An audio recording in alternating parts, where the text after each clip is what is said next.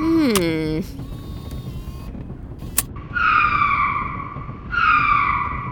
Now, it's definitely a lemur, but is it a ring-tailed or a red ruff? Ooh. Oh, hi, Earth Rangers. Earth Ranger Emma here. Didn't realize I accidentally hit the broadcast button. But you know what? It might actually be nice to have some company. I'm in the midst of a long train ride to hit the next national park for my Ultimate Guide series. And no, I'm not going to tell you what park is up next. You'll find out soon enough. But since I happen to have a whole compartment to myself, and I was able to set up my handy mobile sound editing system, I'm using this time to go through some field recordings I took last year. That I didn't do the greatest job labeling. Or at all. Okay, I know, I know, I know, I know. Not the greatest scientific method, but in my defense, sometimes things get hairy in the field. And I really did mean to label them last year before I left to search for Adelia, and then again when I got back. But then I left again and I traveled all throughout the US. But it, better late than never, right? Right. Okay, I'm just gonna get these sound files from my email. Oh no, I just made the mistake of opening my email inbox. I definitely have to sort through all of my work emails and, and label all of the recordings I meant to edit. It's getting a bit overwhelming, and hey, number one specifically told me to take things easy and relax. So, I decided to finally take on the recordings, and it's really testing my animal knowledge. But I think I'm working through it okay. Like this one? This one is a bale of box turtles. And this one is a siege of sandhill cranes. This one? It's a glint of goldfish. They don't really make much sound. That said, there is one that's giving me a bit of trouble. Hmm, maybe you could help me with it. Let's play Who Am I, but on expert mode. Who am I? Who am I? Who am I? Ready? Here it is. Any guesses?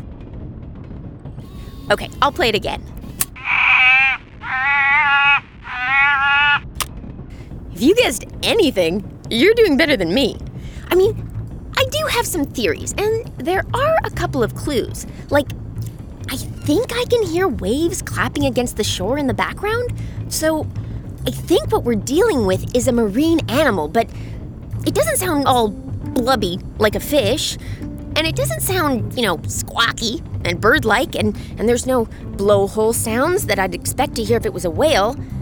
Which makes me think that what we're dealing with is a pinniped of some sort. I just can't be sure which one. Oh, should explain. A pinniped is the scientific name for the family of marine mammals that includes seals, sea lions, and walruses. Walrus? No, walruses. I don't think it's a walrus because they bellow. And it's not quite intense as a sea lion's bark. See what I mean? So, really, that just leaves seals. But which kind of seal? I can't quite remember the project I was working on when I took this recording, but I found it beside my guidebook for California, and I wrote the word spotty on the label. Hmm. A spotty is not a kind of seal. But there is a type of seal that's spotted, and it lives along the California coastline. The harbor seal. Oh, I hope it's a recording of a harbor seal. They are hands down the cutest seal around, and they are seriously round. These roly poly amphibious mammals are covered in a bouncy layer of blubber to keep them warm in deep cold water. It means that when they're swimming, they're incredibly graceful, but when they're on land, they move around by bouncing on their cute round tummies.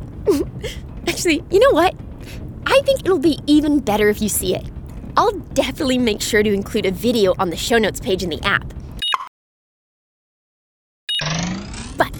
To the task at hand. I'll definitely have to check with an expert to see if my theory is right. But before I do, I think I want to tell you my five most favorite facts about the harbor seal. I promise, they're worth the extra time. Number one. Okay, I know I said that they're incredible swimmers, but I really, really mean it. They are incredible swimmers. They can dive up to 1,640 feet to hunt and swim. That's deeper than the Central Park Tower is tall. Number two, they can hold their breath for up to 30 minutes. They usually only dive for three minutes at a time, but when they go underwater, they can slow their heart rate down to just 10 beats per minute, so they require very little oxygen. That's a breathtaking adaptation, if you ask me. Number three, their eyes. Their eyes are covered in a thick mucus. Yeah, just like the stuff in your nose. But these boogers keep their eyes safe and clear to stay open in salt water. Pretty cool. Number four, they're able to close their ear openings to protect their inner ear and make themselves more hydrodynamic. That means able to move well in the water. Now, you'd think this might affect their hearing, but they can actually hear 14 times better underwater than on land. And finally, number five, they have incredibly sensitive whiskers called vibrissae. These adorable snout protrusions allow the seals to sense vibrations in the water. They use them to track the movement of fish long after they're out of sight. They also kind of make them look like puppies. Speaking of puppies, can I give you one more cool fact? Baby seals are actually called pups. And believe it or not, that's not the only thing they have in common with dogs. They're cousins. Well, I mean, distant cousins, like a gajillion times removed. Both groups are descended from an ancient subgroup of carnivores called Caniformia. It's the same family we have to thank for weasels and bears. Ooh, I just got a text. Oh, it's from my pal Earth Ranger Nat. Oh dear, looks kind of urgent. She's using a lot of caps and exclamation marks. Here, I'll read it for you. It says, Hi, Emma. Sorry, I know you're supposed to be on vacay. How's it going, by the way? Okay. I just wanted to let you know that I updated the blog and there's been some exciting developments. Hmm, exciting developments, that sounds good.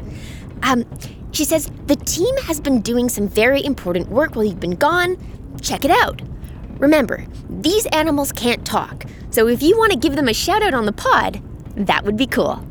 Hmm, let me respond. I want to hear about the developments. Will do. Thanks for the updates. Oh, she's typing. She says, thanks. Oh, no problem, Nat. And what park are you heading to next? Uh huh, nice try, Nat. But nope, you'll just have to wait and find out with the rest of the listeners. Speaking of the blog, why don't we put our field recordings to the side for a moment and check out what wildlife adoptions projects we're working on right now? Hmm.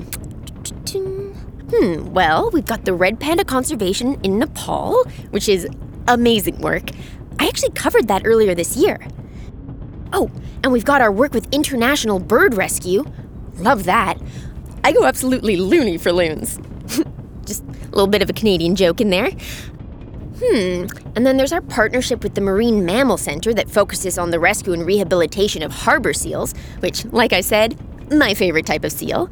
And then we have our grasslands project. And whoa, whoa, whoa, whoa, wait a minute. Harbor seals? The Marine Mammal Center? Oh my goodness. Oh my goodness. This totally, oh my goodness. This totally jogged my memory. I was doing prep work for our US adoption program in partnership with the Marine Mammal Center. That's where I made the field recording. It is a harbor seal. You know, I remember talking with researcher Sophie Guarasci. She is doing such important work, which is really necessary considering that harbor seals are protected under the Marine Mammal Protection Act. Oh, this is perfect. I'm sure Sophie could tell us a lot more important facts about seals and, and the work that the Marine Mammal Center is doing. Why don't I call her up so that we can chat and spotlight her incredible efforts? Here, found her number and call. Um, hi, Sophie? Uh, Earth Ranger Emma here. Hi, Emma. I'm sorry it's taken me such a long time to call. I, I've been crazy busy and traveling all over the world. No problem. Sounds very exciting, all your travels. Oh, yeah, thank you. I'm actually recording a podcast episode right now, and I was wondering if you could tell us a little bit about your work with seals? Well, Emma, I work at the Marine Mammal Center, um, which is basically a hospital for sick and injured seals and sea lions. In fact, it's the biggest hospital in the world for seals and sea lions. Oh, wow. I did not know that. And what does a typical day look like at the Marine Mammal Center? Every day is really an adventure because we get so many different animals and we help to get them better. Hmm. Well, how exactly do you do that? So my role is a little bit like a nurse. I give medicine, feed the animals, and do some tests to try and find out what is wrong with them. Wow. Unlike people, they can't talk to us and tell us what is wrong or what's hurting. So we have to try and figure it out. So it's a bit like being a detective. Yeah, I bet. And what are some of the biggest problems these animals are facing? The biggest risk for many of our patients is being separated from their moms. The moms need to eat too, so they may leave their pups on the beach for a little while to go out and catch some fish. Sometimes the pups get disturbed by people or dogs, and the mom's too scared to come back, Oh no. which is why it's really important to keep a distance. If you see a pup on a beach, and watch from afar to see if mom comes back. Okay, got it. But then, what should I do if the mom doesn't come back? You can call us at the Marine Mammal Center, and we'll watch and we'll make sure the pup is safe until mom returns. Oh, perfect. Good to know. So, when you've taken a seal into the center, are you ever sad when it's time to release it back into the wild? No, I'm very happy. It means the seal is happy and healthy and can go back to its home, which is the ocean. After all, no one likes staying in a hospital. right, that's so true. So, what are some of the best things my listeners can do to make things better for the seals? So there are lots of small things you can do to make things better for the seals. Firstly, you can join the Shoreline Saver mission on the Earth Rangers app, and you can learn all about it and organize your own beach cleanup. Some other tips include use less water when you're cleaning up at the sink. Hmm, Products like Dawn Power Wash are great for that. Wildlife heroes also recycle when they're picking up trash at home. And when you're out in nature, again, be sure to respect wildlife's habitat.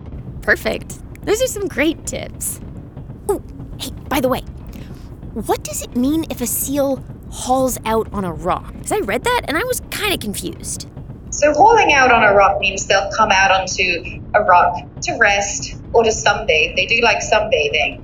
Um, and sometimes they'll do what's called a banana pose. A banana pose? What's that? Seals are very flexible and they can bend into a U shape with their head and their tails up in the air. So they actually look like a banana.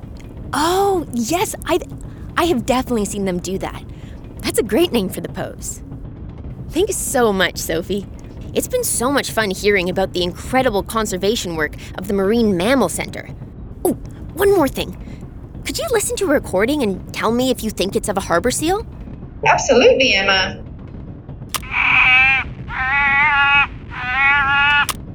Yep, that's definitely a harbor seal pup. A hungry one from the sound of it. Oh, yeah, I knew it. Thanks, Sophie. All right, bye for now. Well, Earth Rangers, that was a really happy coincidence. Killing two birds with one stone, as they say. Hmm. There should be a much more animal-friendly version of that saying, like like petting two cats with one hand, or I, don't know. Anyways, if you want to help support Sophie's work, you should definitely check out our U.S. Animal Adoptions Program. If you adopt a harbor seal, you'll get to have a fuzzy new harbor seal pup plushie and know that you're supporting vital conservation efforts. It's a total win win. Mystery solved. I think I'll spend the remainder of my train ride enjoying the scenery. Maybe I can even squeeze in a quick power nap, because I already know I'm going to need a lot of energy to experience everything my next national park destination has to offer. Spoiler alert, it's going to be epic. Well, until then, thanks for listening and keep on ranging. Earth Rangers!